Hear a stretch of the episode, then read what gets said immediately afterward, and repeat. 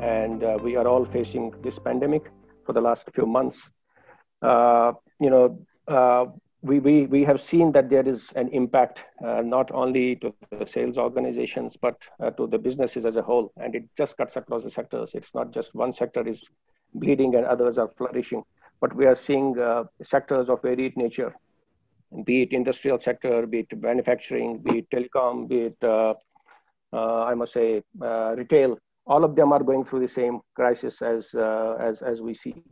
uh, and there are particularly two or three broad uh, areas where this impact is coming from. One is uh, because of the movement restrictions. We don't see, uh, typically in the sales organization, you make a sale uh, or a point of contact is a face-to-face discussion, which is uh,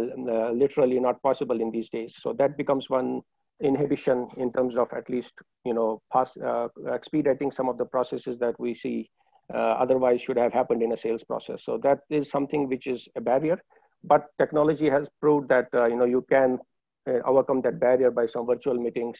uh, through Zooms and uh, you know GoToMeetings and uh, uh, Microsoft Teams and WebEx. So there is an alternative plan to that. I do believe that that is good to keep the relationship warm at a sales site, but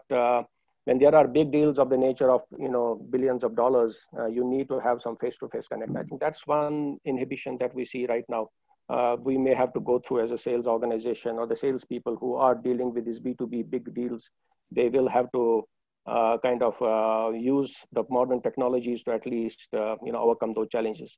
The second challenge that we see uh, from this uh, slowdown is the appetite of the customers to spend in, in, in specific segments. We do see that there are they, they are becoming a bit conservative in the spend not that they uh, don't want to spend the cash, but then the priorities have changed over a period of time in the last three, four months. The priority first is to invest in the safety of the employees, and that's we are seeing where heavy investments are happening. And the second is the business continuity process that, uh, you know, the business continuity should remain intact irrespective of how long this pandemic, uh, you know, goes on.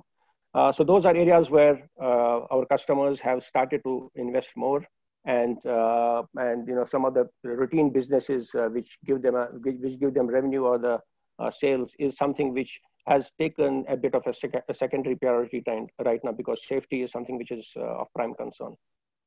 So in that context, we would see at least in the next you know one or two months or even next couple of quarters that the engagements will now slightly move from uh, being too aggressive in investments to be a bit more conservative, but uh, invest in areas and uh, domains which make sense for them in the short term. And uh, uh, and as, at least you know we do see that in all the sectors.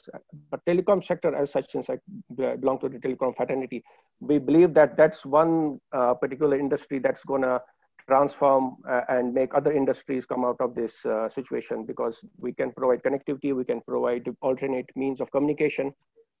And sales, uh, sales personnel who are not able to have a face-to-face -face touch with the customers, they will probably get an opportunity to use these alternate channels to at least make, uh, make their uh, you know, sales pitches, sell solutions, and also you know kind of uh, crack some deals which uh, which cannot be possible uh, otherwise through a face-to-face contact. So we do believe that uh, yes the times are going to be uh, a bit uh, unprecedented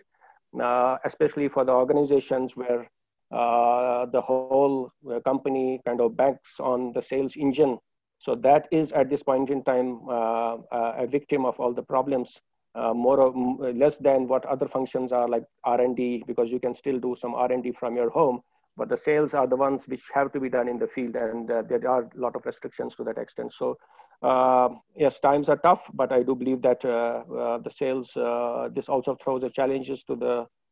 sales community in terms of how to use out-of-box thinking and also alternate way, ways and means of connecting with the clients.